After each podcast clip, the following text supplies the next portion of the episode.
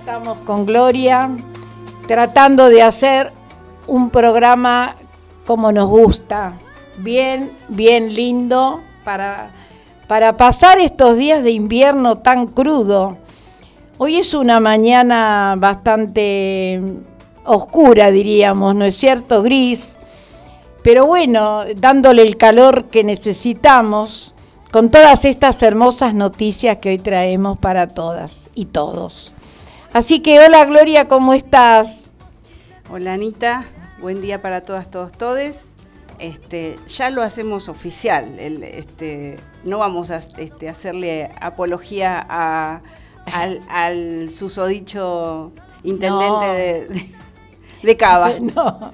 Bueno, este, sí, Anita, típico, invierno propiamente dicho y estamos esperando que caiga nieve porque todo el país prácticamente está nevando. Eh, y está, está feito. daría la sensación, viste, que por allá atrás de aquel edificio hay una montaña y que está nevada. Bueno, día típico, en fin, pongámosle la mejor onda posible. Sí, y vos sabéis que hablando de invierno, mi memoria me recuerda a un señor que se llamó Álvaro Alzogaray, ministro de Economía en los gobiernos militares. Innombrable. Innombrable, pero él que decía, hay que pasar el invierno. Era, los ajustes venían con el invierno y cada vez que viene el invierno me acuerdo de este personaje nefasto que también estuvo después en el gobierno de Menem.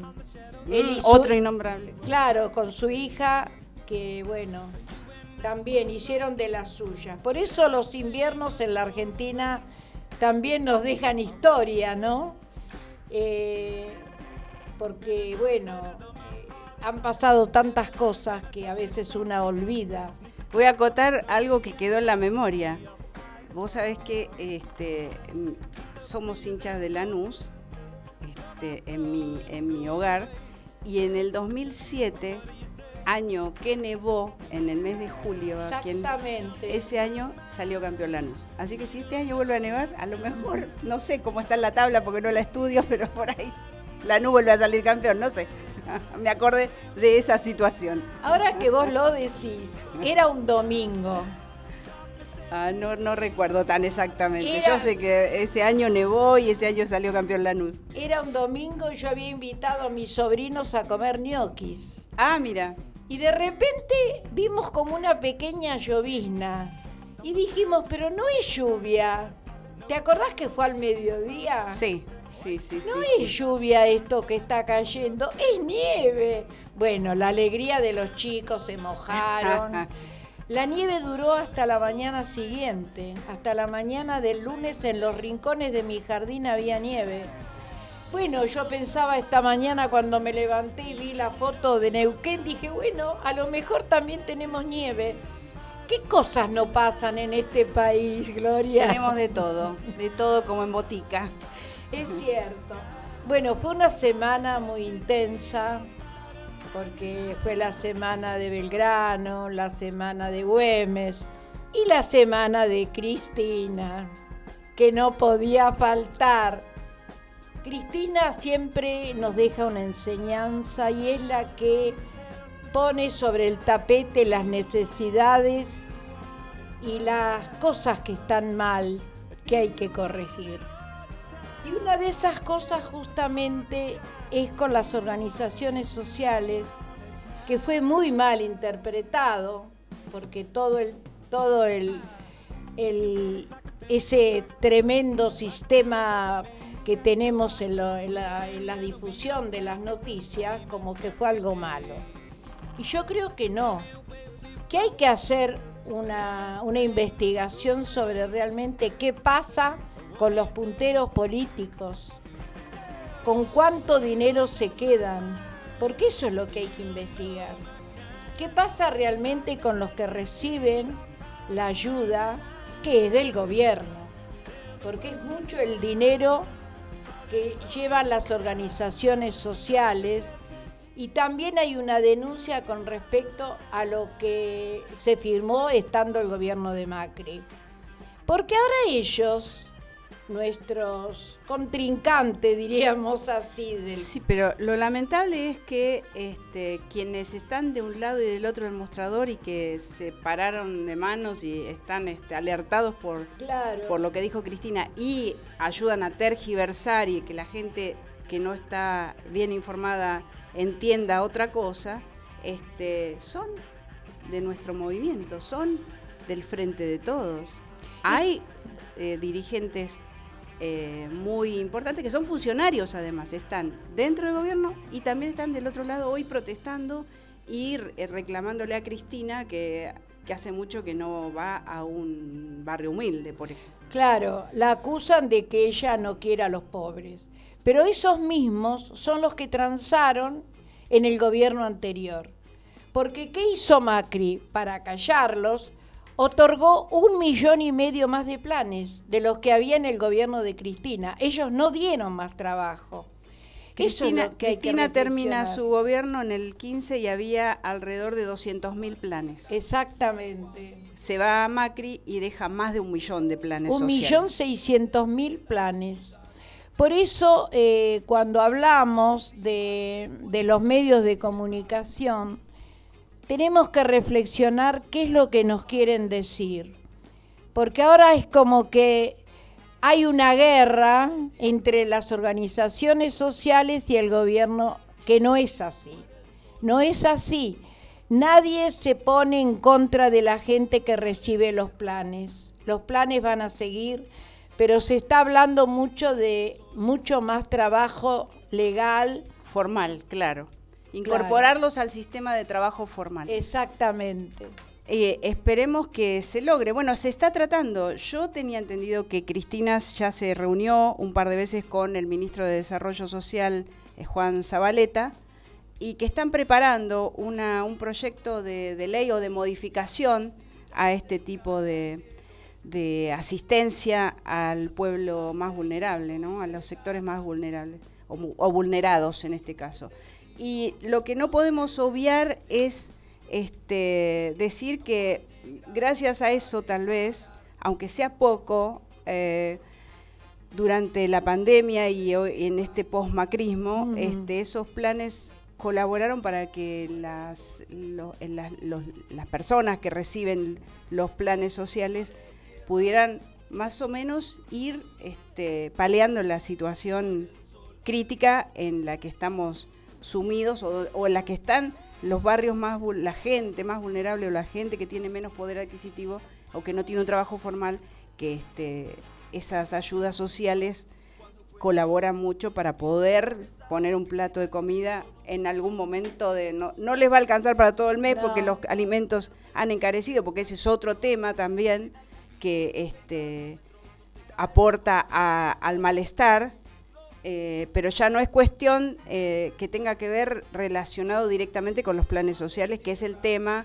que puso en agenda Cristina y que todos, este, por, por bien y por mal, este, todo el mundo está hablando de lo mismo, ¿no? Exacto, no, y aparte, bueno, ya hubo reuniones con Zabaleta de dirigentes sociales, o sea, hay interés en modificar eh, lo que sucede con las organizaciones, porque es cierto, Gracias a las organizaciones no hubo un estallido social.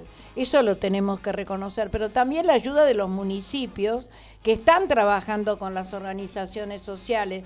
Lo vimos el otro día al intendente de Peguajó, que es una, una ciudad de campo, bien de campo, trabajando con la gente, porque ellos tienen talleres de reciclaje, eh, hace mucho que están trabajando con, también con la municipalidad de Trenquelauquen, porque yo tengo conocidos ahí y sé que están organizando. O sea, no es que todo está estancado y no se preocupa el gobierno de solucionar los problemas. Lo que pasa es que no tenemos que dejar de pensar en los cuatro años que sucedieron. Tal cual.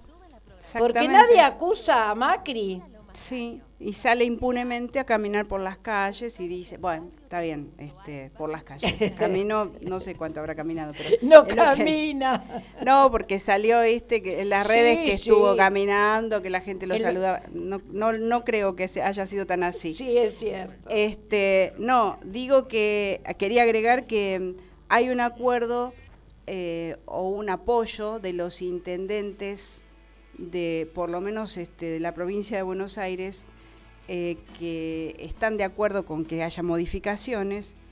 Eh, nuestro, nuestro intendente, ahora este, jefe de gabinete de la provincia de Buenos Aires, hizo declaraciones y que estaba de acuerdo con que hay que modificar el tema de los planes sociales, de, del cobro o del reparto de los planes sociales, y están de acuerdo en que se haga cargo tanto los este, gobiernos municipales, provinciales y obviamente bajando de nación, ¿no? Claro.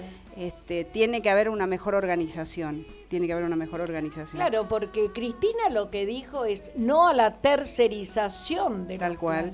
Esa es la diferencia. A partir de ahí tergiversan. Exactamente. Eh, yo creo que si se ofenden, Gloria, no será por algo. Obviamente. Porque si yo tengo claro y soy una persona que ha cumplido, no tengo por qué ofenderme, no tengo por qué pensar que el problema lo tengo yo. Yo creo que no se puede jugar con la pobreza, no se puede utilizar a los pobres para hacer política. Me parece que es vergonzoso. Y es vergonzoso la amenaza de cuando esas personas no pagan, son excluidas de los planes.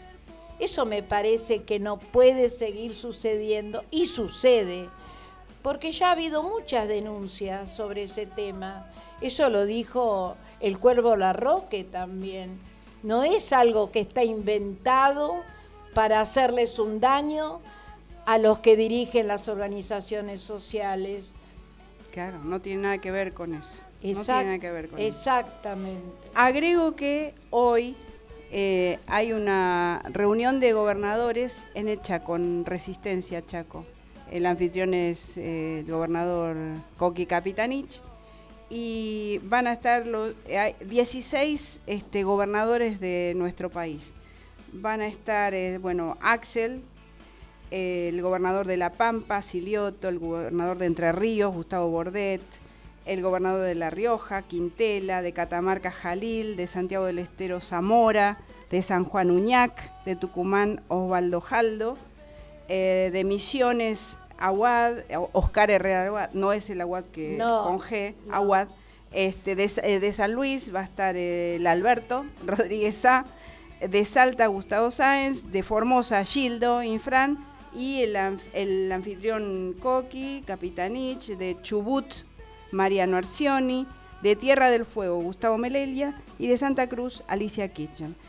Todos este, se, entiende que van a apoyan la, moción de Cristina o, las declaraciones de Cristina y se entiende que van a salir en bloque, que se van a sumar en bloque a apoyar después de esta reunión cumbre que hay de, los 16 gobernadores este, del Frente de Todos, que van a apoyar este, la, moción de, por esto del tema de los recuperar el control de los planes sociales, ¿no? el control político de los planes sociales para la gente que realmente lo necesita.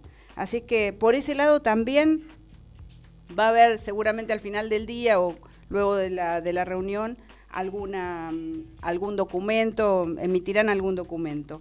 Más allá de eso, agrego que en esta cumbre también van a tratar el tema de la hidrovía, que hoy también es algo muy importante, ¿no? Este, que se trate, eh, va a estar el ministro de Transporte en la reunión, Alexis Guerrera, el, ministro de Transporte de Nación, Alexis Guerrera junto a los 16 gobernadores tratando el tema de la hidrovía.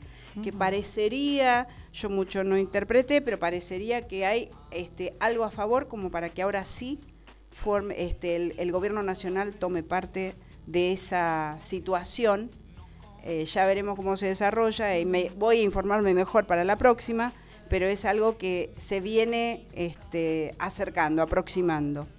Eh, no estuvo bien en aquel momento cuando Alberto quiso expropiar y después este, eh, retiró la expropiación, pero ahora parece ser que el gobierno va a poder hacerse cargo de esa situación. Bueno, eso era era este, interesante agregarlo. Sí. A colación de lo, de lo de Cristina y los intendentes. Sí, porque lo que vos decís de la hidrovía tiene que ver con una marcha muy importante que hay hoy de muchas personalidades que están trabajando para ese tema, porque es muy importante porque mm, se trata justamente del río Paraná. Y aparte de la gran contaminación, por ese lado también tiene que ver con el tema de lo que se va y de lo que se va de en economía en el país. O sea, hay que tomar medidas muy serias. Y como decía Cristina el viernes, que me quedó grabado, no tendremos toda la fuerza. El lunes. El, ah, el día que habló, sí, el lunes, el día de la bandera. No tendremos toda la fuerza que tendríamos que tener pero ¿qué hubiesen hecho nuestros próceres cuando quisieron libertar a América, que tampoco tenían todas las fuerzas, pero sí tenían el coraje? Y yo creo que lo que hay que tener en este momento es coraje. Coraje. Eso, no le falta a Cristina. No, exactamente. Ella, lo, ella insiste en que tenemos que tener coraje para tomar las medidas necesarias para los cambios que hay que hacer. Y bueno, eh, los medios hegemónicos hablan de la lapicera, critican la lapicera, y nunca como ahora necesitamos una lapicera muy fuerte, porque realmente vale la pena. Y firme. Y, firme, exactamente. Y yo creo que, como decimos siempre, el peronismo, y lo dijo Cristina el otro día muy claramente, vinimos para cambiar. El peronismo es trabajo y felicidad. En eso estamos. Trabajo digno y que el pueblo sea feliz. Una de las premisas peronistas, el trabajo dignifica, así es que a por ello, a por ello y lo, lo antes posible, que se ordenen las cosas y que este, la gente pueda laburar, porque eso es lo importante, y cobrar a cambio de su laburo este, lo que corresponda, ¿no? En condiciones lo más dignas posibles, por favor. Y yo creo que nosotras también tenemos que dar una cuota de esperanza y de fe, pensar que se está haciendo todo lo posible de distintos lugares y siempre mirar a quién tenemos enfrente, Gloria no olvidar, la memoria, por favor, es muy importante. No nos engañemos con los espejitos de colores de los que nos dejaron arrasada la Argentina. A eso tenemos que llegar a, como decimos siempre, con que cada peronista hable con uno que no es y pueda convencerlo, ganamos seguro. O con alguno que esté ahí indeciso, que no sabe, que dice, no, porque yo la política, no, porque este, yo no soy político, yo no, yo no, no, no estoy a favor de la política. Nada, no, no, se equivoca, de cabo a rabo, de cabo a No es así, todos, todos hacemos políticas. todos hacemos política desde, desde que empezamos a transitar nuestra vida. Todo es político. No existe la no política. Sí, lo que pasa es que, bueno, podemos llegar a pensar y este, aceptar que hay personas que, que como, como a veces decimos, sí, sale muy temprano de la casa a laburar. Tiene un laburo que le lleva todo el día y preocupado en viajar, en trasladarse, en volver a su casa con este frío ahora en invierno y quiere volver a la casa y lo único que espera es este, llegar y no sé, cambiarse las medias, los zapatos y este, ponerse las pantuflas y tomar algo calentito, algo rico en su casa. Por ahí esas personas están muy preocupadas en el laburo y, dicen, no, pero, viste, no le prestan atención a las cosas que están sucediendo de fondo.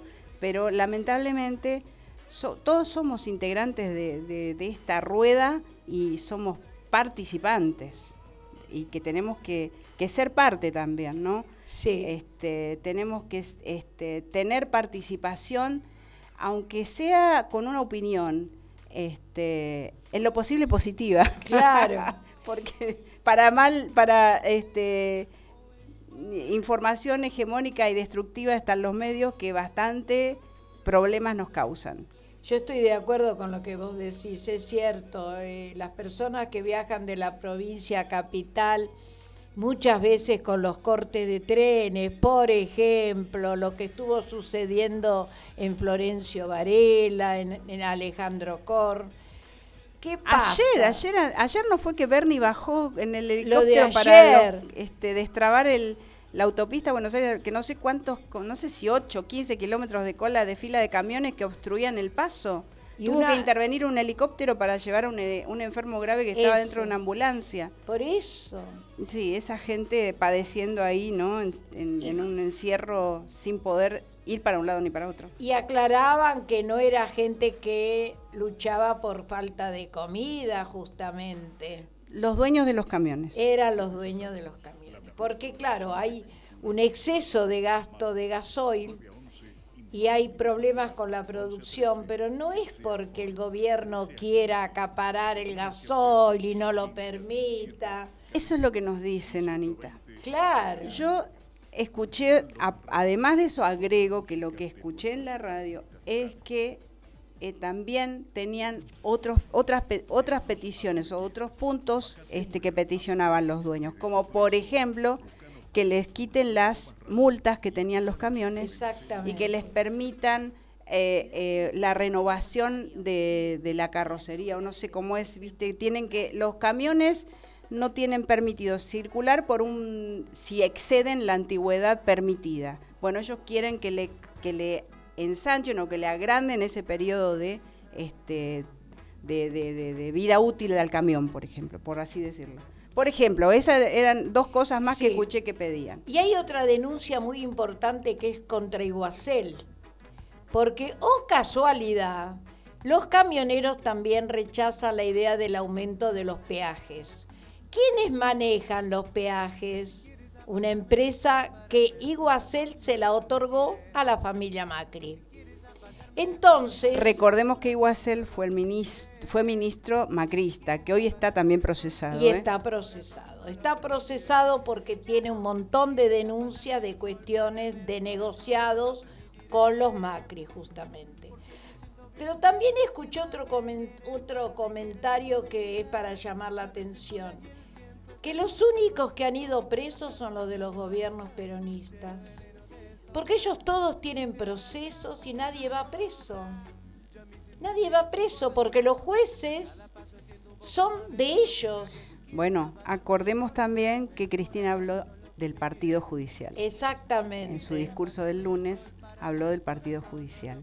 No habló de la, de, la Corte de Justicia ni del, ni del el Palacio de Justicia. No, habló del partido judicial también, ¿no? Todo este, está eh, muy minuciosamente arreglado y aceitado para que este, los procesos vayan todos a Comodoro Pi, donde ellos tienen este, mayoría, donde todos los procesos, este, o lo, dependiendo de quién y de encajonan o sacan a la luz. Este, si es, es un tema la justicia. Ojalá se pueda modificar, pero este, que el ministro de Justicia se haga valer, porque es, algo esperado, que el ministro de Justicia eh, este, tenga peso, que, haga valer sus fueros, su, autoridad. No sé cómo se, llamaría en este caso, pero eh, me da la sensación que o hay muchas trabas, demasiadas trabas impuestas que no se pueden sobrepasar, que no se pueden llevar este, por delante. Algo, algún vericueto judicial tiene que haber, algo tiene que aparecer. Y tengamos en cuenta que van por Cristina y que esperemos que todo eso este, no prospere o que veremos qué pasa, porque también están hablando de esa situación. Sí. Por eso... Nos fuimos muy por las ramas, me parece. No, no, no, es todo, como diría Cristina, todo tiene que ver con todo, ¿no? Porque esto es una cuestión política nacional que nos incumbe a todas, porque realmente cuando se habla de esto también es hablar de economía, porque la política maneja la economía y nos quejamos de que todo está caro, pero hay que ver por qué pasan las cosas, que no es casual. de que las grandes empresas al ser tocadas eh, manden todos los precios, que son pocas, son muy pocas las empresas que dominan todo el comercio en la Argentina, entonces abusan, abusan y, son los dueños de, todo.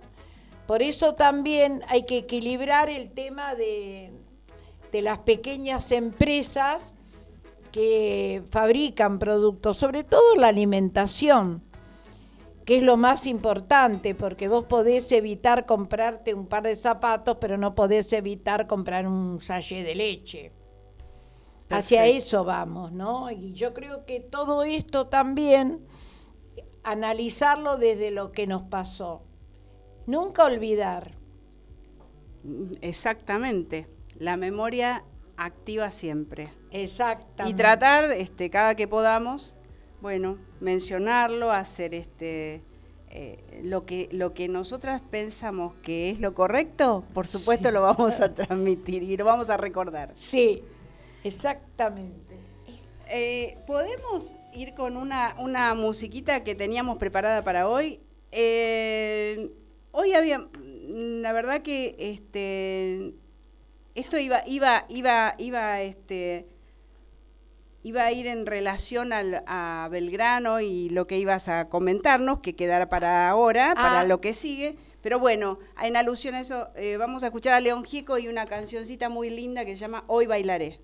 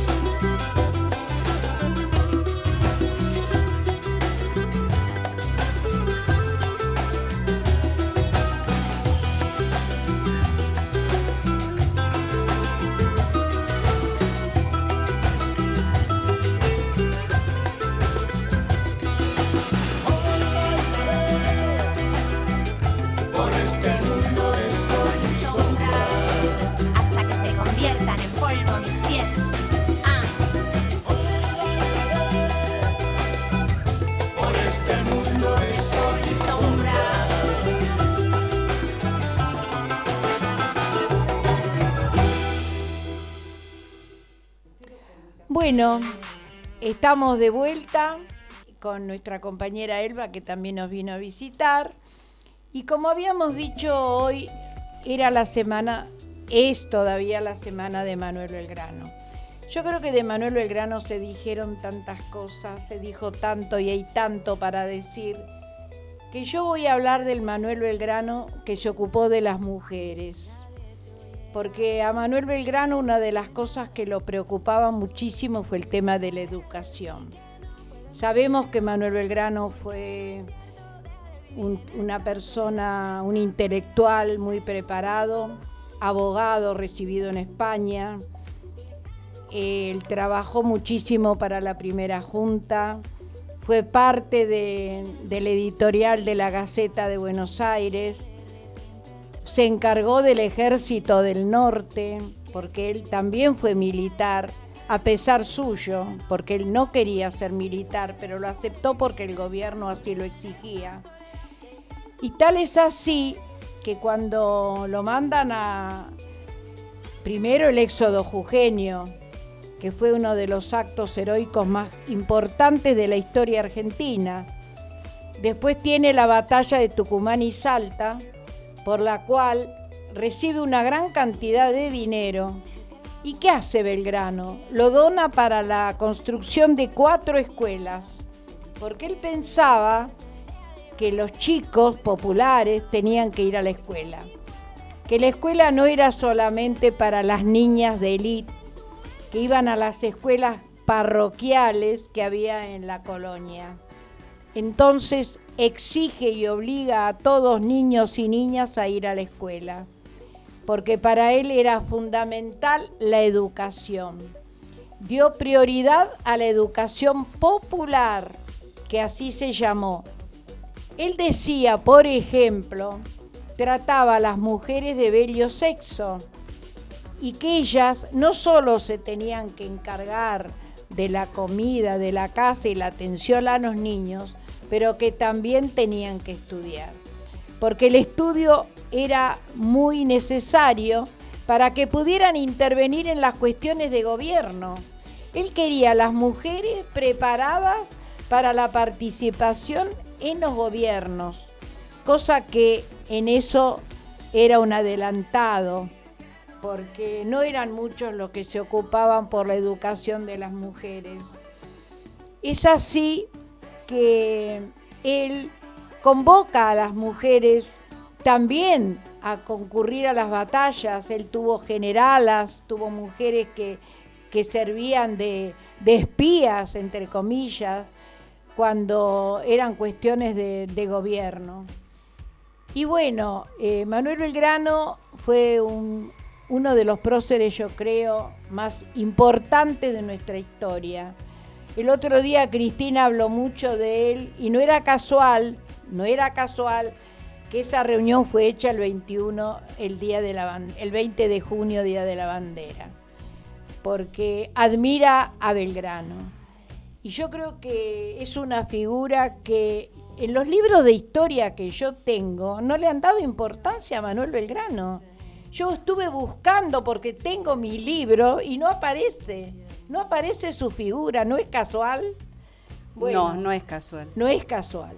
Bueno, todo el mundo sabe que Belgrano eh, hace la bandera o manda, manda a fabricar la bandera argentina de acuerdo a la escarapela, blanca y celeste, y se lo encarga a una mujer que es de Rosario, que se llamaba María Catalina Echevarre de Vidal.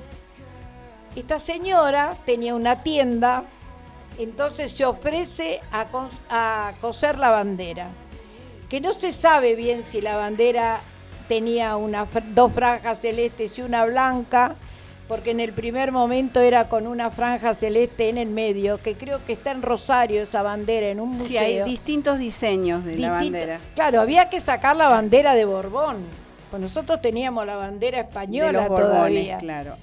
Y, en realidad no era celeste, sino que era azul, dicen eh, también, ¿no? Hubo distintos tonos de azul, justamente, porque como que según quien la confeccionaba, era la bandera. Y bueno, es la bandera esta que, que esta mujer con unas amigas cose y es la que se enarbola en, en, el, en, el, en Rosario el 27. En las barrancas de, en las barrancas, Sí, en las barrancas del río Paraná. El lugar donde se enarbola la bandera es realmente hermoso. Ahí está el, el convento de San Carlos, donde él también durmió ahí ahora es un museo.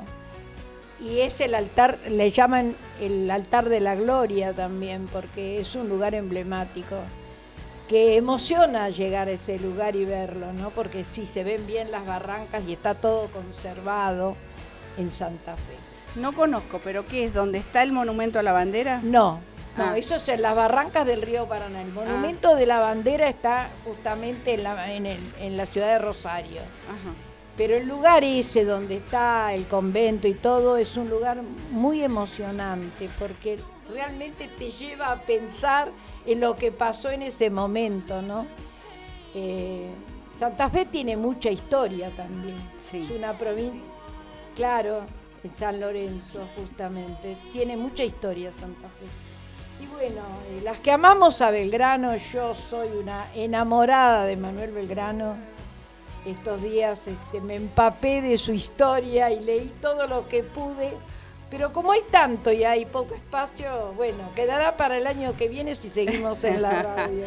Yo voy a hacer una acotación. Tal. Porque este, en el año 1908, el gobierno nacional de esa época le encarga, este, encarga a un escritor, eh, un músico, eh, ítalo-argentino que se llamó Héctor Paniza, eh, eh, le encarga que elabore, produzca una ópera.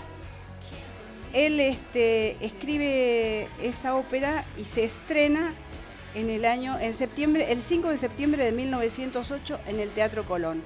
La llamó Aurora. ¡Ay, la, qué hermosa!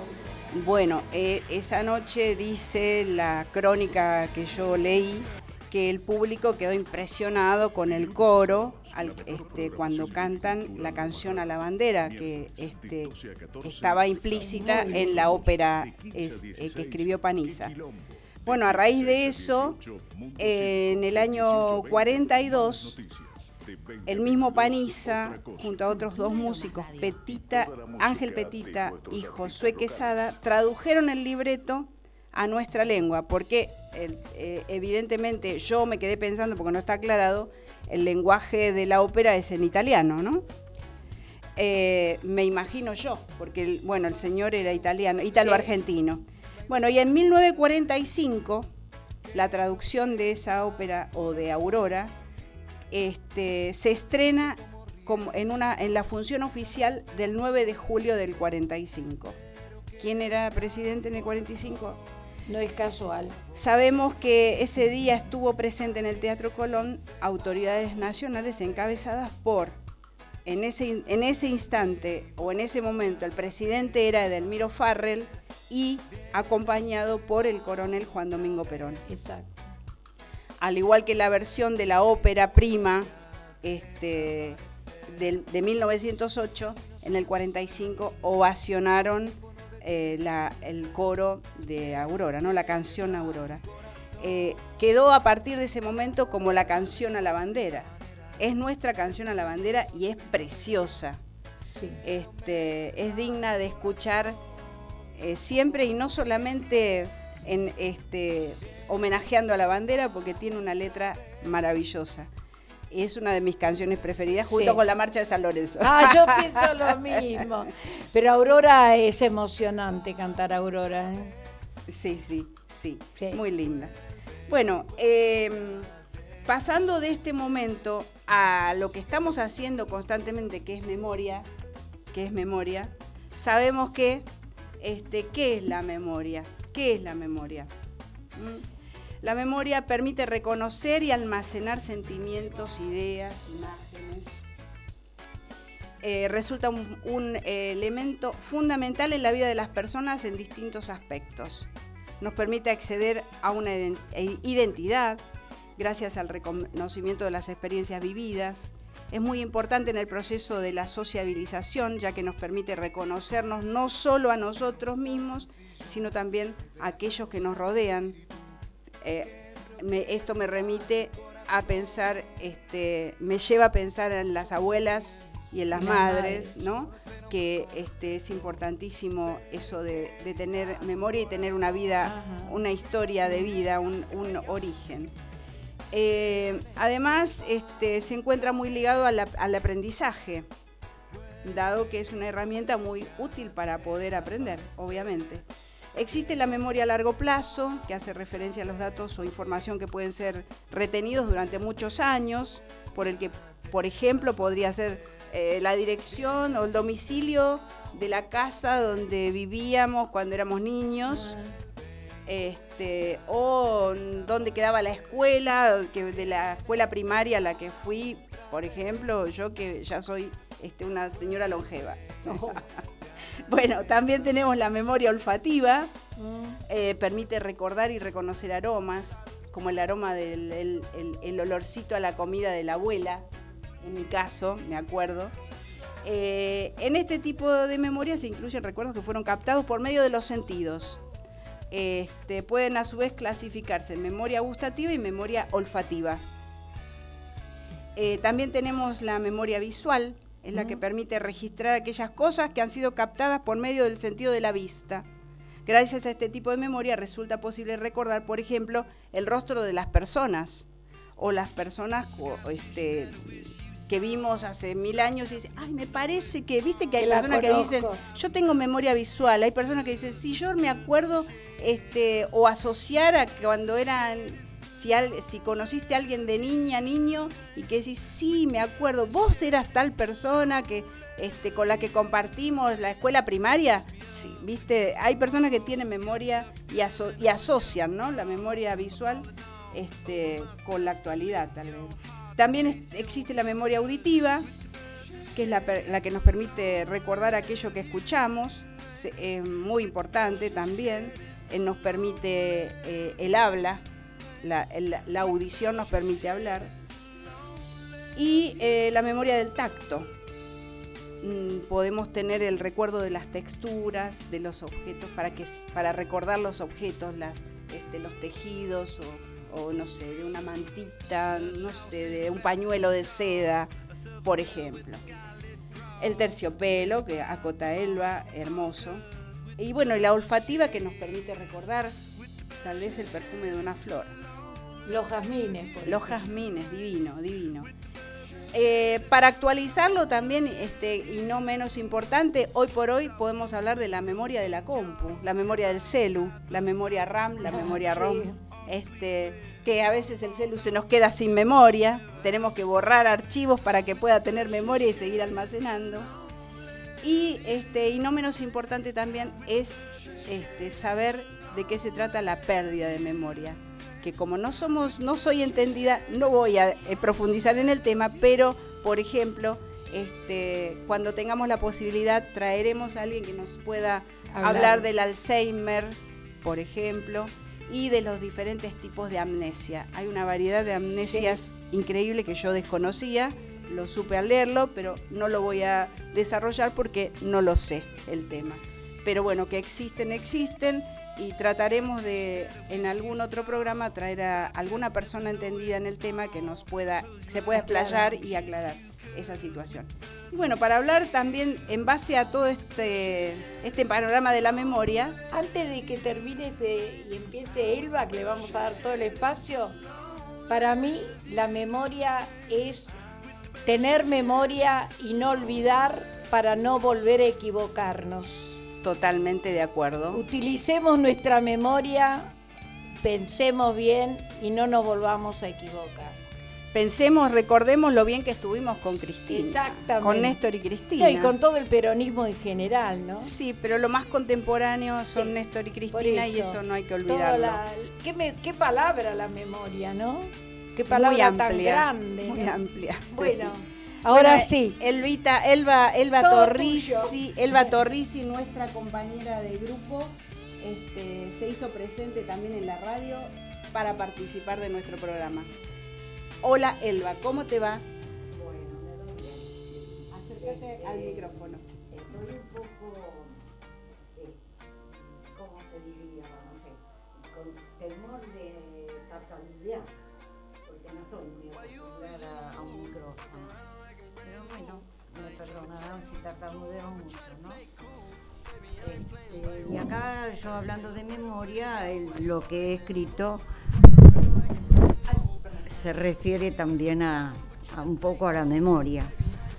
Eh, por que me juegue una mala pasada lo escribí. Así que traté de indagar por Google para ver si lo que yo recordaba era realmente así, pero muchísima de la información que yo busqué no estaba. Y no estaba, yo me imagino por qué. Mm. Porque quise averiguar cuántos Em, obreros y obreras había en alpargatas durante este em, en una fecha determinada que era la que yo recuerdo en 1945 eh, pregunté tenía 10.000 obreros y entre obreros y obreras. Otra fue la siderúrgica Tamet que coincide en el número de obreros en la misma fecha. A pesar de estas dos horas, de estar en dos horas en la computadora, en el caso de Alpargatas no me daba datos de cantidad de operarios ni fechas que solicité. Eh, yo supongo que, digamos, no tenían mucho interés en dar estos datos. También recordé que Villa Ballester trabajaban dos de mis primos en fábricas textiles que producían, entre otras telas, el casimir que luego Inglaterra exportaba como casimir inglés. Se destruyó la economía del país, se destruyeron las fuentes de trabajo de una manera brutal. Si recordamos que en astilleros argentinos Río Santiago se construyó la fragata Libertad una joya de la ingeniería naval argentina, que ha sido eh, modelo en todo el mundo y han sido felicitados los argentinos por esa fragata. Se, se desarrolló también la industria automotriz con la estanciera y el Jeep Ica y también la aeronáutica con el Pulqui. A, raíz de gobiernos de facto y también otros neoliberales, se cerraron los galpones ferroviarios de Tucumán y los de remedios de escalada, y las reparaciones se dieron a empresas privadas. Todo esto y mucho más acabó con los puestos de trabajo. ¿Qué quedaba entonces para la multitud de obreros y obreras que quedaron sin trabajo? ¿Es posible que ahora se considere que la ayuda social es injusta? ¿Cómo se podía paliar la situación? ¿Cuál es el futuro de un país sin trabajo? La falta de ingresos tiene como primera consecuencia la baja inmediata de consumo, y lógicamente como un juego de bolos se derrumba la economía.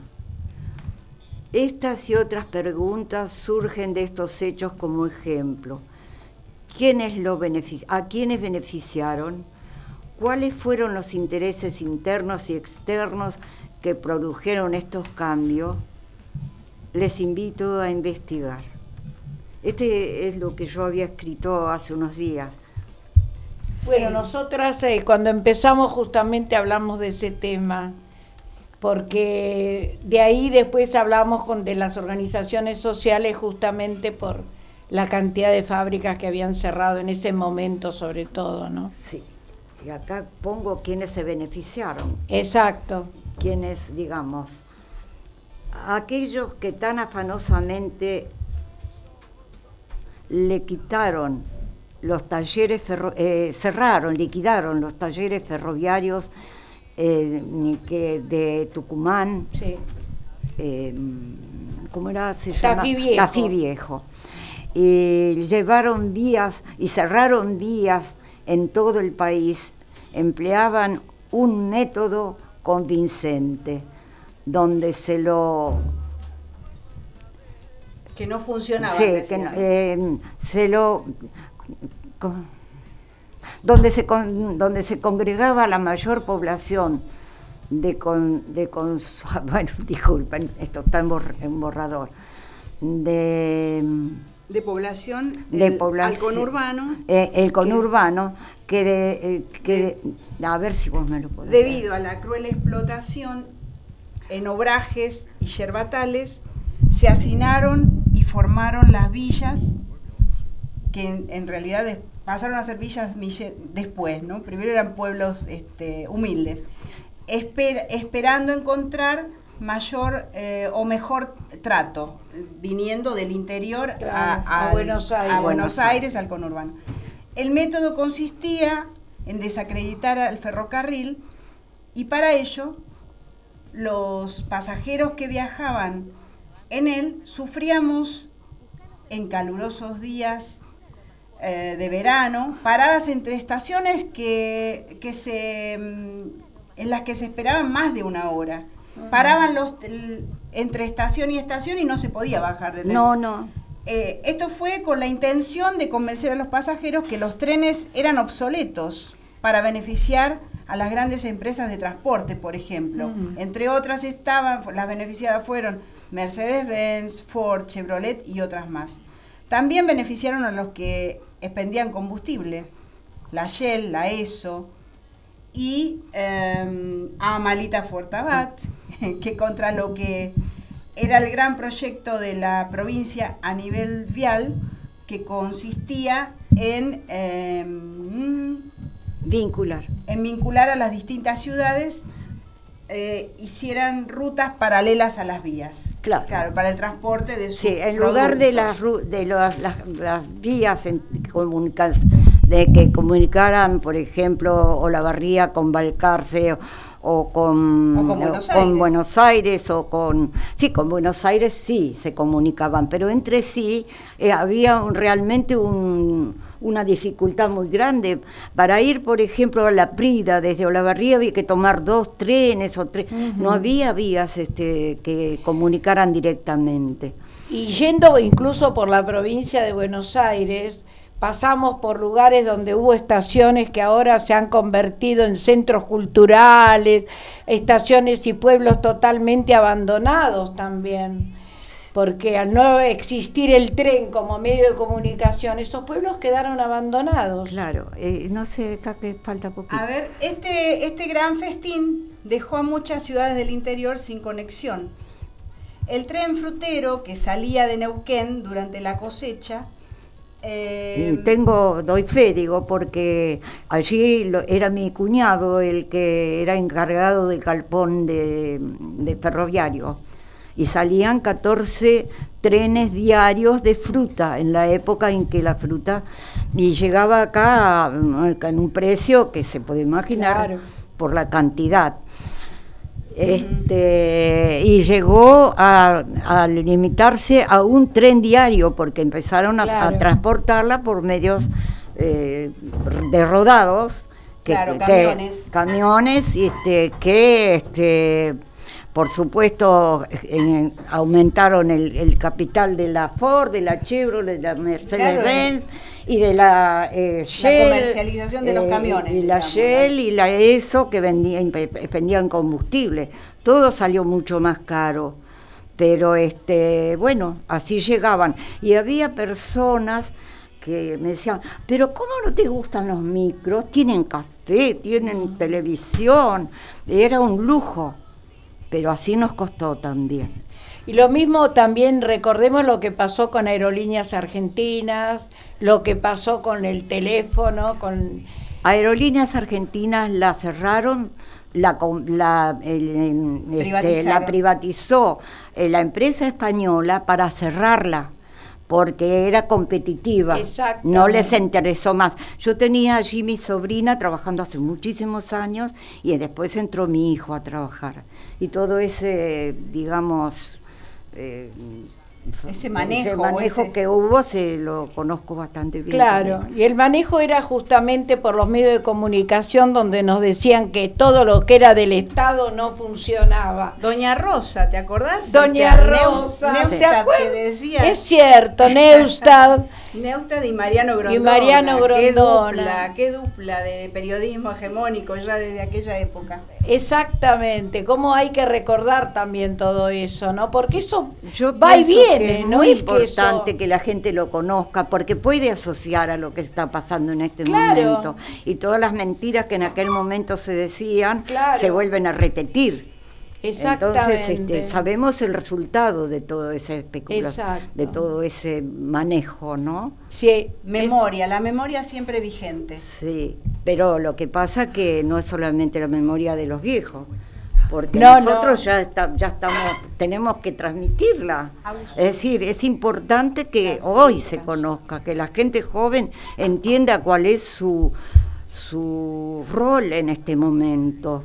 Yo siempre digo que nosotras tenemos la obligación de seguir contando y seguir divulgando todo aquello que vivimos. Las que tenemos una edad avanzada no podemos quedarnos calladas ante esto que estamos diciendo ahora. Estamos en la flor de la edad, Ana María, por Pero sobre todo denunciar a quienes se beneficiaron con toda esta destrucción, porque eso es lo importante, porque la historia se puede contar, pero obviando quienes fueron los que realmente lo provocaron todo este malestar, toda esta que se destruyeron destruyeron un país porque nosotros ya no estamos como podríamos vivir este, en, el, en, el, 45, en el 50, en el, hasta el 65, el 70, de ahí en adelante ha venido el derrumbe casi permanente. Es, que, es que es cíclico, Elvita. No, pero lamentablemente lo cíclico hacia lo bueno y no va, ¿eh? Por eso, siempre toca a los gobiernos peronistas reconstruir lo que, lo pero, destruyen no llegamos hasta, hasta aquel estatus, hasta aquel lugar. No, no hay espacio para eso. Ya las, las empresas son tan monopólicas, tienen tantísimo poder, que hoy ya es muy difícil competir con ellos y poder este, llegar a, yo creo que la prensa es la que debe ser, la prensa escrita, la prensa escrita, y yo ya lo he propuesto muchas veces, un boletín que diga, ¿qué dice fulano? Y entonces ese fulano lo que dijo lo repito yo, porque es así. ¿Qué dicen? Dicen todas mentiras. Entonces, ¿qué dice fulano de esto? ¿Es verdad? Ese tienen que ser los títulos grandes de, los periódicos, porque la gente tiene que enterarse de todas las mentiras, porque pasan como verdad. Y no puede ser. Esto, Elba, da para, para otro, otro programa. que, vas a tener que venir, cuando te toque la rueda, volvés a venir y seguimos indagando. Es como, como dice Cristina, ¿qué pasa con el verdadero poder? ¿Quiénes tienen el poder? Porque es duro luchar contra el poder. Son muy fuertes. Hoy por hoy este, eh, le bastaron, en cuatro años destruyeron todo lo bueno que se estaba construyendo y fue una, una destrucción voraz y total y hoy por hoy están tan enquistados en tantos lugares de poder que no podemos. no podemos, ya lo estuvimos hablando antes, hablábamos de la justicia, este, que este, me, trae a la memoria la, canción de, de, León Gieco que dice la justicia que mira y no ve. Pero es así, lamentablemente están tan, tan, tan, este, este, sí, sí, en, los lugares de poder que este, nos cuesta mucho, nos cuesta mucho, y vamos a ver, este, esperemos no defraudar y seguir siendo gobierno el 2023. Vamos a escuchar una canción que no me acuerdo cuál era la que habíamos proyectado, pero que salga la canción. Se dice de mí. Hola, ¿cómo te va? gran escritora se dice todo el tamaño que tengo. No, no, es una excelente. Se escuchaba, se escuchaba. Era que camino a lo malevo, que soy chueca y que me muevo con un aire compadrón. Que parezco Leguizamo, mi nariz es puntiaguda, la figura no me ayuda y mi boca es un buzón. Si charlo con Luis, con Pedro, con Juan, hablando de mí, los hombres están. Critican si ya la línea perdí, se fijan si voy si vengo o si fui, se dicen. Ella se llama María Susana si el bulto no interesa, ¿por qué pierden la cabeza ocupándose de mí? Yo sé que muchos que desprecian comprar quieren, suspiran y se mueren cuando piensan en mi amor. Y más de uno se derrite si suspiro y se queda así lo miro resoplando como un coro. Si fea soy, pongámosle, que de eso aún no me enteré. En el amor, yo solo sé que a más de un gil de a pie podrán decir, podrán hablar y murmurar hasta rebuznar. Más la fealdad que Dios me dio. Este, Mucha mujer me la envidió y no dirán que me engrupí porque modesta siempre fui. Yo soy así.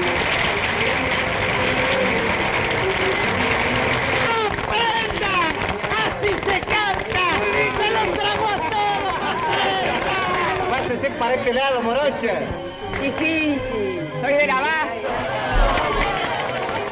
Simpática la gordita, lástima que sea tan arisca. Son las que más me gustan.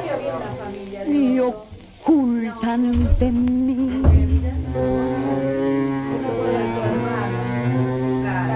Ocultan que tengo unos ojos soñadores, además otros primores que producen sensación. Si soy fiera sé que en cambio tengo un cutis de muñeca. Los que dicen que soy chueca no me han visto en camisón. Los hombres de mí critican la voz, el modo de andar, la tinta, la tos. Critican si ya la línea perdí, se fijan si voy si vengo o si fui. Se dice. Muchas cosas, más si el bulto no interesa, ¿por qué pierden la cabeza ocupándose de mí? No sé que muchos que desprecian comprar suspiran y se mueren cuando piensan en mi amor.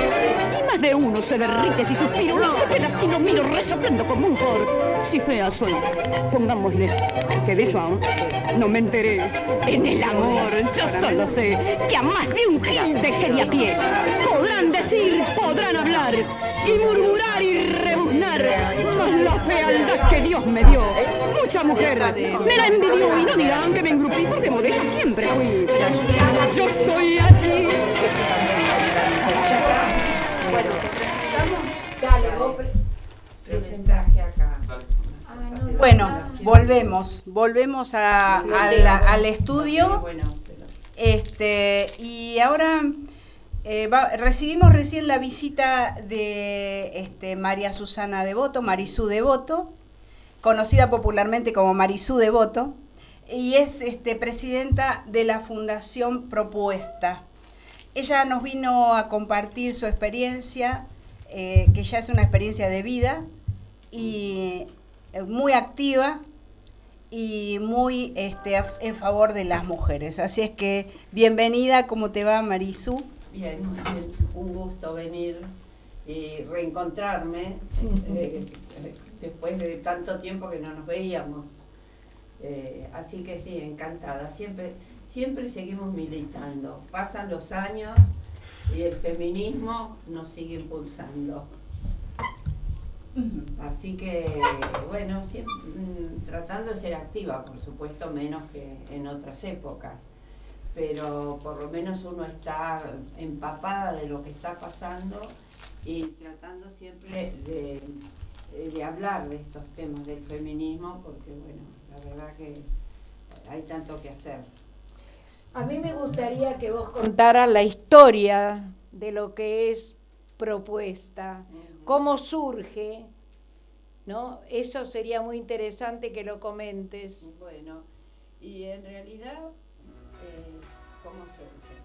Eh, yo vengo de la docencia, de la docencia especial, eh, y, siempre trabajando con la familia de, los pibes, sobre todo con chicos con discapacidades, uno tiene más intercambio con, la familia que en otras circunstancias. Y siempre estuvo mm, en mí esta cuestión de madres haciéndose cargo de los chicos con problemas. Por supuesto que había papás, pero los menos. Pero en su gran mayoría eran mujeres las que venían, las que traían, las que lo llevaban al médico, las que se preocupaban o sea que creo que ahí ya empezó una cosa de tipo eh, de defensa de las mujeres desde mi impronta. Cuando terminé, cuando eh, después estudié psicología social, después de tiempo ya siendo grande, y cuando me jubilé empezamos a, pensar qué hacíamos. Eh, habíamos, em, habíamos hecho con otra amiga, con Mimi, eh, varios eh, cursos de eh, grupos de reflexión de mujeres con psicólogas que ya estaban. Estoy hablando del 90, el 80 y pico, el 90. y ya habíamos hecho mm, así algunos grupos de reflexión donde hacíamos lecturas y bueno, en cuanto nos empezamos a meter con el tema de mujer, inmediatamente Mujer y Violencia salió ahí. ¿Y cuál es tu zona? ¿Dónde estabas? ¿Dónde estaban? Acá, nosotros acá en Lomas. Yo ah. trabajé siempre en la zona de Lomas y eran compañeras de, trabajo y compañeras de, estudio. Así que con una de las compañeras justamente... Eh, Mimi, Noemí García, empezamos a pergeniar eh, grupos de reflexión de mujeres. Y bueno, juntábamos mujeres, claro, transmitiendo lo que nosotros sentíamos de la desigualdad, la inequidad entre varones y mujeres, que aparte la sufríamos porque también en la docencia sabemos que muchos que llegaban a lo mejor a la dirección eran varones y éramos todas mujeres que estábamos la mayoría. la mayoría, eh, o sea que empezamos a trabajar con todo eso y, hicimos varias presentaciones en organizaciones para hacer grupos de reflexión de mujeres. En el 90 eh, fue mm, el encuentro nacional ah. y del Caribe. Ah, de mujeres. De mujeres, en San Bernardo. Y allí nos encontramos en medio de un... Marea de, de, mujeres. De, diversidad eh, y de, experiencia. Fuimos a talleres y cuando volvimos acá al, al barrio, diría, dijimos, bueno, con esto algo tenemos que hacer. Porque también aparecía ya en las situaciones de violencia en algunos talleres. Y, me acuerdo siempre de un taller que habían organizado un grupo que había trabajado con Eva Giberti, que trabajó con, eh, y habían hecho un, folleto, un boletincito sobre la obediencia de las mujeres. Y la verdad que mm. nos marcó cuántos siglos las mujeres habíamos sido obedientes y seguíamos siendo obedientes, eh, bancando una cantidad de cuestiones, de, estar dentro del hogar solamente, eh, lo que nos costaba ascender, apareció el techo de cristal y todas esas cosas que nos fuimos enterando. El antes era maltrato en realidad, ¿no? Se, eh, después... Primero se habló de, violencia en general, no demasiado, y del maltrato a las mujeres. Pero también se decía mujeres golpeadas. eso, eso. Porque en realidad lo que entendíamos o lo que se sabía sobre violencia era eh, el maltrato físico. Claro. Si no había, de hecho, más mujeres que iban a denunciar ciertas cosas, le decían, bueno, pero ¿dónde? y aparece, tenés ningún... Y aparece el crimen pasional. Y el crimen pasional aparece lo de Monzón, claro. que fue una cosa que eh, puso sobre el tapete el tema de la violencia hacia las mujeres. Eh, por supuesto no existían los femicidios, claro. sino que eran no figuraban tampoco. Figuraba como un homicidio, pero no, no, tenía nada que ver que era la Sí, y un crimen pasional, claro. estaba el amor de por medio. Claro, lo del amor. No podían eh, bancar ciertas cosas y que amaban a... Demasiado. Porque te quiero, te aporreo. Tal cual. No, eh, la maté porque era mía, como dijo Galeano. la maté porque era mía, ah. también. Mm. Y bueno, y con todo eso volvimos acá, eh, después de ese encuentro, y empezamos a, juntar mujeres, las amigas, algunas se enganchaban con el grupo para charlar y eh, con las lecturas que nosotros llevábamos, y otras muy tímidamente no volvían después de una o dos reuniones. Era demasiado, ¿no? Y era demasiado era de demasiado porque nosotros decíamos que abríamos cabezas. Era revolucionario. Era, abrir. En realidad creo que el feminismo es subversivo. Es un, movimiento subversivo porque la idea es cambiar la sociedad y dar vuelta esto que después empezamos a llamar el patriarcado, que en ese momento intuíamos que había otra cosa. Para mi hermana yo soy una transgresora terrible. Tiene seis años más que yo. Pero este, yo soy transgresora, yo no he sido obediente. Mi hermano, me acuerdo, mi hermano más chico, mm, yo le llevo 11 años a él. Y un día me dice, vos te tenés que quedar en tu casa. Ah. Bueno, ese era eh, el mandato. Nos hicieron, fuimos transgresoras las que empezamos, porque nos empezamos a rebelar contra una cantidad de cosas. Por supuesto que teníamos rechazos. Yo siempre digo, a veces hasta en las reuniones sociales, donde uno como se reunía con otras parejas, con otros matrimonios, y nosotros tirábamos el tema, no prendía nunca, la gente miraba para otro lado. Además, a mí me gusta decir siempre también lo que producía la seducción del discurso masculino. En una reunión social o en, alguna conferencia o en algo, si una mujer decía algo, bueno, se le escuchaba. Pero si algún tipo decía cualquier cosa, no que eh, se lo aplaudía, Ovación, seguro. Claro, y además se le prestaba se le escuchaba a los discursos de las mujeres, las que nos animamos. No, la verdad que fue una época de empezar a, romper con cosas, primero en forma personal contra nuestras obediencias, con nuestros mismos, yo ni diría ni prejuicios, con los mandatos que teníamos mi madre era más moderna que mi hermana. Mi madre era más liberal. Ella este, no se animaba, pero, pero calladamente aprobaba la, actitud. Pero de todos modos estábamos muy estructuradas con respecto ah, al hogar. La palabra madre era, es sagrada, todavía hoy sigue siendo una palabra sagrada.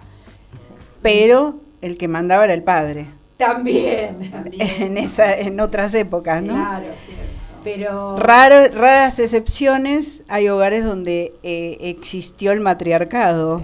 Sí, ¿Eh? en mi Sí. casa. O ni siquiera eso, Ni siquiera. una paridad Claro. También. de, acciones. En realidad eran los Claro. los que llevaban adelante, aún en los casos en que las mujeres éramos las que bancaban, éramos, digo, en términos generales, las que bancábamos la economía. También. Pero el hombre también, también, en algún en alguna ocasión a mí me pasó porque yo tuve que resolver todo, no sé, porque vos haces todo tan bien y siempre me dejó que yo hiciera Claro. todo tan bien, ¿no? Y a mí era me era pesado. También. Porque a veces era pesado que yo hiciera todo tan bien.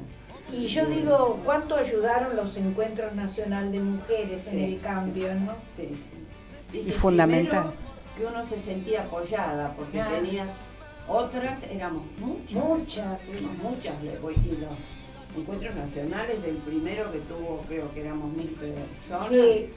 fueron avanzando y, y se multiplicaban. Y, y ahí en los encuentros fueron apareciendo también las situaciones de violencia Claro. siempre había algún taller que, bueno, y nosotros volvimos con esa idea de armar algo eh, y de trabajar con el tema de violencia, porque fue lo, el- lo que más nos golpeó cuando empezamos con estos grupos de reflexión. Eh, que eran cosas que en general no se hablaban No. Tabú, eran tabú. Eran temas tabú. Así que bueno, empezamos a trabajar con eso, eh, nos reuníamos, yo siempre digo, nos reuníamos en algún café, en alguna de las casas que hubiera posibilidad y hablábamos del tema. Y en ese interín, eh, el Club Lanús, que siempre ha sido un, un club muy solidario con la comunidad, eh, nos ofreció un espacio, porque no teníamos, nos empezamos a capacitar sobre el tema de violencia. Y me acuerdo que una de las eh, profesoras nos dijo, bueno, ustedes están capacitadas, primero que éramos psicólogas sociales, o sea que el manejo de grupo lo teníamos. Y, y estábamos capacitadas para atender. Y abran algo, eh, pidan una sociedad de fomento, una iglesia, no importa. Organícense. Organícense en algún lugar. Y entonces, eh, ¿Cómo llegaron al Club Lanús? no, primero llegamos a la iglesia. Sí, a la Fuimos a la descalada. parroquia de Temperley. Ah, Ah. Temperley. Fuimos a la parroquia de Temperley porque estábamos eh, ahí, a la vuelta, tomando un café. Y entonces le, le dijimos al cura que veníamos eh, con la idea de reunir mujeres por la situación de violencia. Y el cura, muy, muy amplio, sin tener la menor idea de lo que era el tema de las mujeres y la violencia, hay que decirlo porque nosotros le preguntamos. ¿Usted sabe, padre, que las mujeres sufren violencia, que las golpean, que las maltratan? No tenía demasiada idea, pero nos ofreció la iglesia. Y Bien. entonces empezamos dos veces por semana, eh, muy de a poquito, hicimos unos volantitos que fotocopiábamos y llevábamos a la comisaría, a tribunales, al hospital, a las escuelas. Así era eh, de todos los días, siempre andábamos con papeles para meter a donde pudiéramos. Y bueno, después de varios años que estuvimos trabajando en, en la parroquia, eh, pero claro, en la parroquia teníamos limitado dos días con un horario determinado. Y entonces empezamos a, eh, a ver qué podíamos hacer y ahí fue cuando el Club nos ofrece un espacio para trabajar. Eh, entonces, bueno, se nos amplió el- la llegada a la gente, porque claro, podíamos atender a las mujeres con una primera entrevista, eh, teníamos un teléfono que nos dio también el club, como para que las mujeres llamaran, empezamos a hacer folletos con un número de teléfono, porque antes el teléfono era el de mi casa Claro.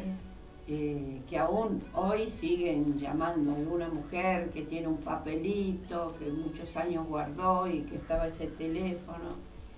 Bueno, y nos instalamos en el club, eh, con, mucha apertura, como yo digo siempre con el Club Lanús también, eh, pudimos hacer jornadas, traíamos profesionales que estaban en el tema, psicólogas, psicólogos, gente que estaba en el tema de violencia. Y la fundación empezó a crecer un montón, porque empezamos a tener gente que nos llamaba, eh, éramos en ese momento muchas, atendiendo, algunas en la parroquia, con los grupos de ayuda mutua, Tenían sede y subsede ya. Y, yo digo que el tema de, los grupos de ayuda mutua son fundamentales para el cambio en las mujeres, porque ya el solo hecho de reunirte y que haya un grupo de mujeres que pasan lo mismo o semejante a lo que vos pasás, y eso es muy aliviador para la mujer. Y el grupo contiene. Claro. El grupo contiene, autoriza los cambios. Empodera. Empodera a las mujeres poco a poco, vas trabajando, vamos trabajando el tema de la autoestima de las mujeres. Claro. Y, y aparte, yo digo siempre, gracias a estas primeras mujeres, nosotros aprendimos un montón porque nos contaban la realidad. Nosotros la conocíamos un poco, la conocíamos también por lo que habíamos estudiado, pero el cara a cara eh, con una mujer que te dice, sí, mi marido me viola, eh, no existía la violación marital dentro del matrimonio. y animarse a decirlo también, ¿no? Animarse a decirlo. Y ¿Por qué te animas? Y porque el grupo te lo permite. Claro. Porque hay otra que contó algo semejante o parecido. Entonces esto eh, es muy es muy aliviador y muy contenedor para las mujeres. Así que empezamos a trabajar, aparecieron en esa época también las comisarías, ah. eran las primeras comisarías de la mujer, eh, que también tuvieron mucha resistencia porque a veces, eh, primero que empezaron de a poco, pero a veces eh, las mujeres iban a la comisaría, las comisarías comunes, vamos a decir, y no les tomaban las denuncias. Aparte, para que una mujer llegue a hacer una denuncia, tiene que estar antes, eh, tiene que tener claro lo que le pasa, tiene que estar un poco empoderada, haber levantado, porque sostener un, una denuncia eh, en, tribunales. es muy fuerte, muy fuerte, muy fuerte. Muy fuerte. Tenés que estar muy segura de lo que vas a decir. Ahora las cosas han cambiado y hay fiscalías de género y todo eso. y hay abogadas que también trabajan el tema. Claro. Entonces eh, eh, es más fácil la llegada. Es que muchas veces también pasa, este, lo digo por experiencia propia, eh, si la mujer no tiene un ingreso económico, si no trabaja independientemente, eh, está supeditada a tal vez a callar, tal vez a mantenerse eh, bajo ese vínculo tortuoso, bajo ese mismo techo. Ahora, si laburás, por tenés tus propios ingresos, podés liberarte. A nosotros nos, mira, los primeros tiempos nos preocupaban las mujeres que no ninguna laburaba, muy pocas. Eran más de casa. Eran más de casa y, bueno, y, nosotros decíamos que no había jubilación para esas claro, mujeres. también. Y eso era una preocupación nuestra. Teníamos mujeres desde veintipico de años. En realidad, mm, la media de mujeres que recibíamos estaba en los 40, por ahí pero teníamos mujeres de sesenta y pico. Mira. Cerca de 70, ah. que no habían trabajado en su vida.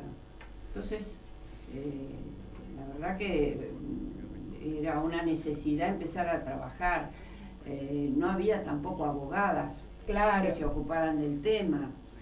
Los abogados medio que tocaban de oído, de pronto se daban vuelta, eh, buscaban pruebas, no siempre había pruebas de golpes. Tenías que ir con el moretón. De, ir con moretones o con un ojo, porque esas cosas se ocultaban. Rota, había que ir rota para que la tengan en cuenta. No estar el celular.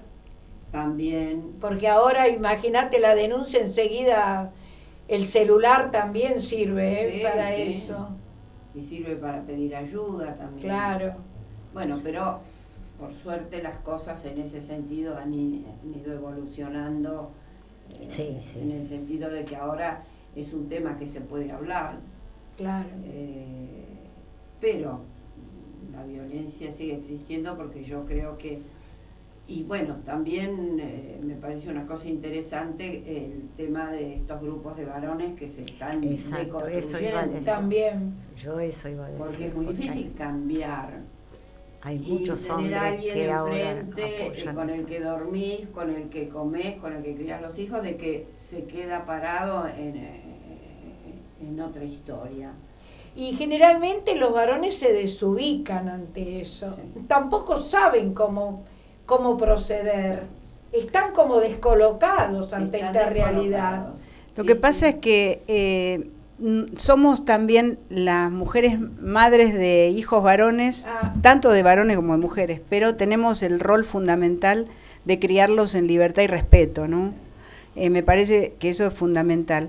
Hoy por hoy los hombres tratan de, intentan tal vez por nosotras mismas, por el entorno, de ayornarse. Si tienen hijas mujeres también, tratan de, del respeto también. No es lo mismo hoy por hoy la televisión de, hoy que la de los 90. Bueno, Hasta eso, ¿no? cuesta, pero va queriendo. Porque muchas veces hacen uso de una situación de violencia que es pública y hacen uso, las, si bien no se habla ya de crimen pasional. No, femicidio ya está como femicidio. Eh, Lamentablemente. A veces eh, mismo se especula con la cosa morbosa, ¿sí? sí. hacía esto? Y, desde cuándo? Y, les preguntan. Bueno, eso siempre. La prensa amarilla. Interesado en, en, hacer un show, ¿no? sí. y mira lo que está pasando con el jugador de Boca. Mirá lo que está pasando es tremendo. Y ahora le han dado permiso para viajar y... Poder jugar y... No pudo presentarse en tribunales, pero sí le dieron permiso para viajar a jugar. Por eso te digo, qué difícil que es. Y además, eh, la piba que denunció, hay una de las médicas que dijo, sí, en realidad yo la atendí como por otra cosa eh, y firmé. Y es mujer.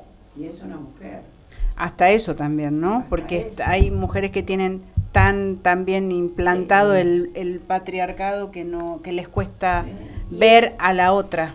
Y en el ambiente médico el patriarcado sigue funcionando, ¿eh? Y mira, yo siempre cuento que eh, nosotras teníamos ya conciencia del abuso infantil, digamos, claro.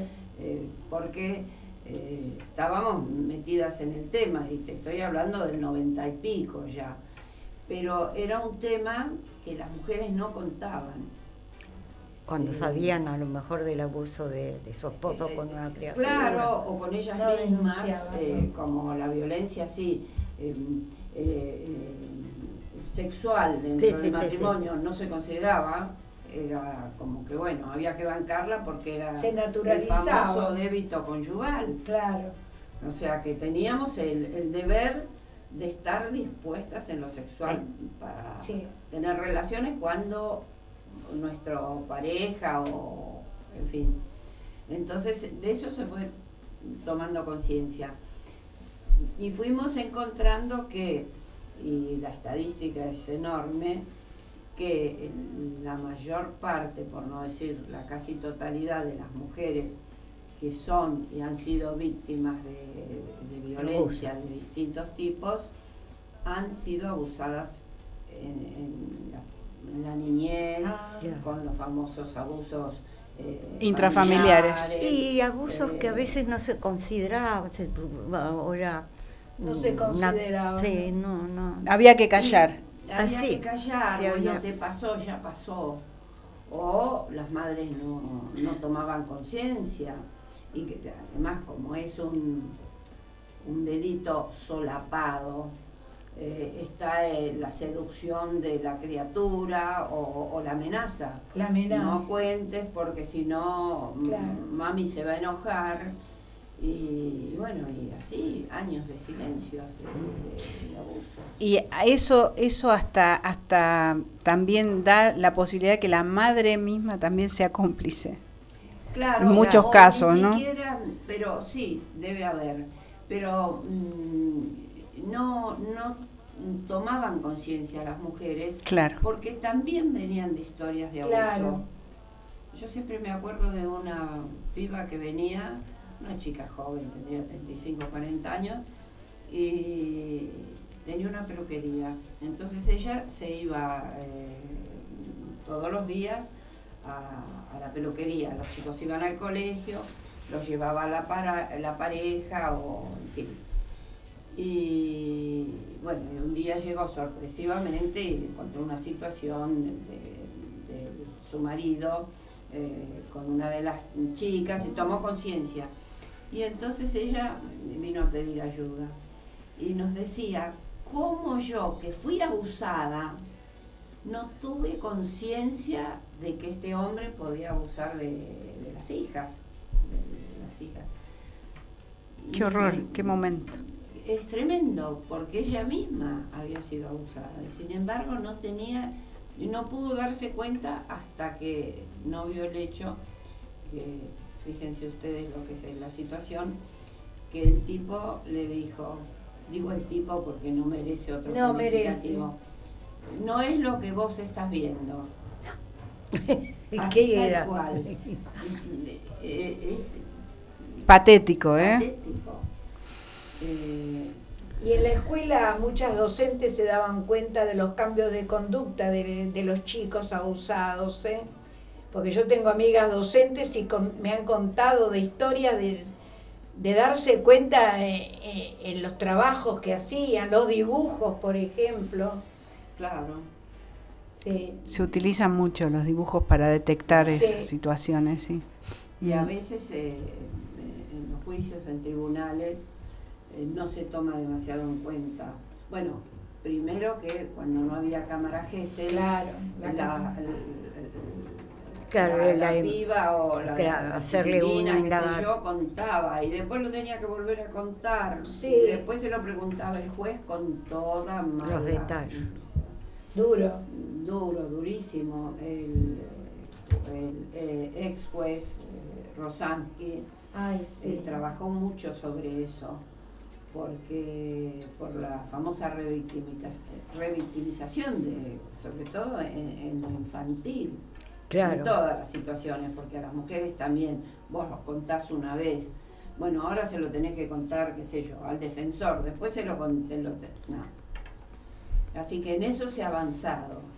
Bien. eh, con el tema de la cámara GESEL, con los pibes, pero yo- mucha incidencia eh, en las mujeres que después en su vida matrimonial o, o de pareja han sido maltratadas, vienen de historias de abusos Intrafamiliares, probablemente. intrafamiliares, o por el, por el cura, o por el, el maestro, o por, qué sé, por el tío, el abuelito. El abuelo. Mm. Historias Terribles. tremendas, ¿no? Y bueno, entonces, ¿y hoy por hoy dónde están? ¿Dónde, dónde tienen ustedes Bueno, este, físicamente? claro. ¿Cómo trabajan hoy? Ahora estamos trabajando todo dentro del Club Lanús. Ah, mira. Entonces, eh, tenemos un teléfono, que ahora después lo vamos a Lo ver, vamos a pasar. con, eh, eh, con un contestador automático, porque claro, estamos dos o tres veces por semana ahí. Eh, de manera que lo que pedimos es que las mujeres que necesitan consultas y qué sé yo, nos dejen eh, un teléfono, eh, que inmediatamente que levantamos el mensaje la llamamos. Entonces, concertamos una entrevista donde ahondamos un poco en cómo es la violencia, le explicamos cómo trabajamos y tenemos um, psicóloga en los casos en que creemos que hace falta una, una, eh, Sí, una sí, un apoyo. sí. o un apoyo especial. Eh, y si no tenemos, que me parece para mí que es lo fundamental para salir del tema, el grupo de ayuda mutua. Porque el grupo de ayuda mutua hace todo esto que la sociedad no hace, que escucha, saben escuchar, porque es lo primero que tenemos que hacer, escuchar, empoderarla para que esta mujer pueda tomar su decisión, un poco las riendas de su vida. No somos nosotros las que le tenemos que decir, bueno, anda y denuncia. No. tiene que estar preparada para sostener una denuncia. Por supuesto que hay casos que hay que llamar a, inmediatamente al 911 ah, porque, bueno, alguien que socorra. De eso peligro. descartado. Pero mm, aún sabemos que mm, los tipos que están con la pulserita o con la tobillera o que sea cuánto, siguen jorobando. Siguen pululando alrededor de la, de la víctima. Se acercan o, se ponen se hacen ver, sí. y ponen como excusa a los hijos, también usan a los hijos, como que no los dejan ver. Es que están desorientados, tampoco para ellos este, tendría que, bueno, eso si voluntariamente se dirigieran a pedir ayuda, ¿no? Claro. Pero eso ya es más difícil. Bueno, pero ahora hay grupos eh, de varones. Primero hay algunos, no muchos, pero hay algunos psicólogos que hace años que están trabajando con eh, varones maltratadores. Mm. Eh, el hospital Alvear fue uno de los que empezó allá hace muchos años con grupos. Una mm, psicóloga Esther se llamaba, no me acuerdo en este momento el apellido. Y, em, eh, y hay un equipo de varones que trabaja con varones, que en general son obligados por la justicia. Claro. Eh, pero en otros casos eh, van espontáneamente o en fin. Sí, y empiezan a trabajar su propia masculinidad. claro, también porque han sido víctimas. Sí, claro, seguro, seguro. Hoy, hoy es muy, hoy es este más común saber, por ejemplo, que en los organismos oficiales se dan charlas, ¿no? De sobre la, la Pero también la ley. Resistencia hay? Con la ley Micaela, por ejemplo. En algunos lugares ni se la conoce. Esos movimientos eh, con la ESI, por ejemplo. También. Y, esos movimientos que aparecieron que era con, con nuestros hijos no, o con mis hijos no. Eh, retrógrados. Retrógrados, porque es como volver em, hacia atrás. Eh, sí, la Inquisición, más o menos. Claro, no yo digo, es un trabajo diario, no se puede perder este, esta militancia. Eh, incluso los, los, grupos de chicas que más de una vez eh, han, eh, diríamos así en términos de barrio, han avivado a sus madres. Sí, chicas jóvenes con el tema de la despenalización del aborto y ese tipo de cosas muchas pibas han despertado claro, eh, esa militancia en las Claro, sí, sí, sí. sí, vos te acordás cuando empezamos con este trabajo, el, el tema también era la ropa. ¿Por qué te pones esa pollerita tan corta? Es cierto. Es cierto eso. Eh, antes que terminemos el programa, tenés que hablar de tu programa de la televisión. Ah. ¿Estás en la televisión? No, sabía. No, no, pero el programa tiene mucho Ah, sí, sí, sí, sí. Una serie que entre paréntesis, em, bueno, se hizo una serie em, eh, como trayendo mm, eh, las, estas historias que yo estoy contando, cómo empezamos, porque en ese momento éramos muchas pioneras, como nos decían eh, había en los barrios mujeres, hay hoy actualmente mujeres con las que eh, yo he trabajadoras sociales hace o 20 años, mm. mujeres de barrio que contienen a, otras mujeres, etcétera. Pero es cierto que hace falta seguir con este, con esta historia, apoyando todos los proyectos. Bueno, y este mm, documental eh, son cuatro capítulos, ya se dieron dos, dos. Este viernes es el tercero. ¿Horario? Se está dando en la televisión pública a las 23.30, a las once y media de la noche, así que hay que quedarse. Hoy, los viernes. Ah, los viernes. Hoy en la televisión pública. Ajá. Eh, o sea que falta el tercer capítulo y el cuarto, eh, donde se traen estas historias un poco, yo, mm, yo lo miraba un poco como eh, para que también la gente más joven sepa que esto no, nació, en el 2015 con Ni Una Menos, no. Hacía 20 años, 30 que estábamos trabajando con esto, por supuesto en lugares eh, aislados, en, gente en los barrios, había un grupo de chicas también en Don Orione. En Guillón había un movimiento muy grande. había movimiento, en distintos acá, pensando en nuestro... Nuestras vecinas y nuestros vecinos, sí.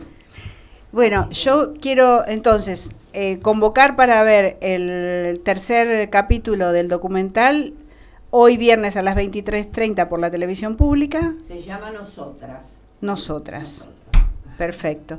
Y también dejo el teléfono de la Fundación Propuesta, Mujeres sin Violencia, eh, que funciona en el Club Lanús, y el teléfono es 4247-0966. Pueden dejar un mensaje eh, con su número de teléfono para que las compañeras que están trabajando en la fundación se contacten con quien necesite el contacto, la asistencia. Entonces están en la sede del Club Lanús, eh, también tienen una página, un correo electrónico que es fundacionpropuesta.gmail.com y eh, una página de Facebook. Fundación Propuesta, figura en Facebook. Bueno, eh, Marisú, te escuchamos muy atentamente. Eh, te agradezco este, la militancia que nos transmitís y te vamos a invitar que vengas a otro programa. No, después tenemos que hablar del, del, próximo Encuentro Nacional de Mujeres, que es en San Luis. Así que este año va a ser, si hasta ahora iban decenas, no sé, miles de mujeres, este año seguramente va a ser decenas de miles, porque ya que, hace dos años que no se hace, van a haber muchas mujeres. Bueno, te agradecemos muchísimo que hayas venido y con esto nos despedimos porque ya estamos en el horario. ¿Sí? Sí, ya está. ¿En el horario? Sí, sí. Este, le agradecemos a Elvita también que nos haya visitado, que nos haya acompañado. Gracias Marisu nuevamente. Ana María, nos vemos el próximo viernes. Bueno, yo muy contenta con el programa. Bueno, acá nos deja un libro que lo escribió Mariana Carvajal, que yo lo tengo, que se llama Maltratadas violencia de género en las relaciones de pareja.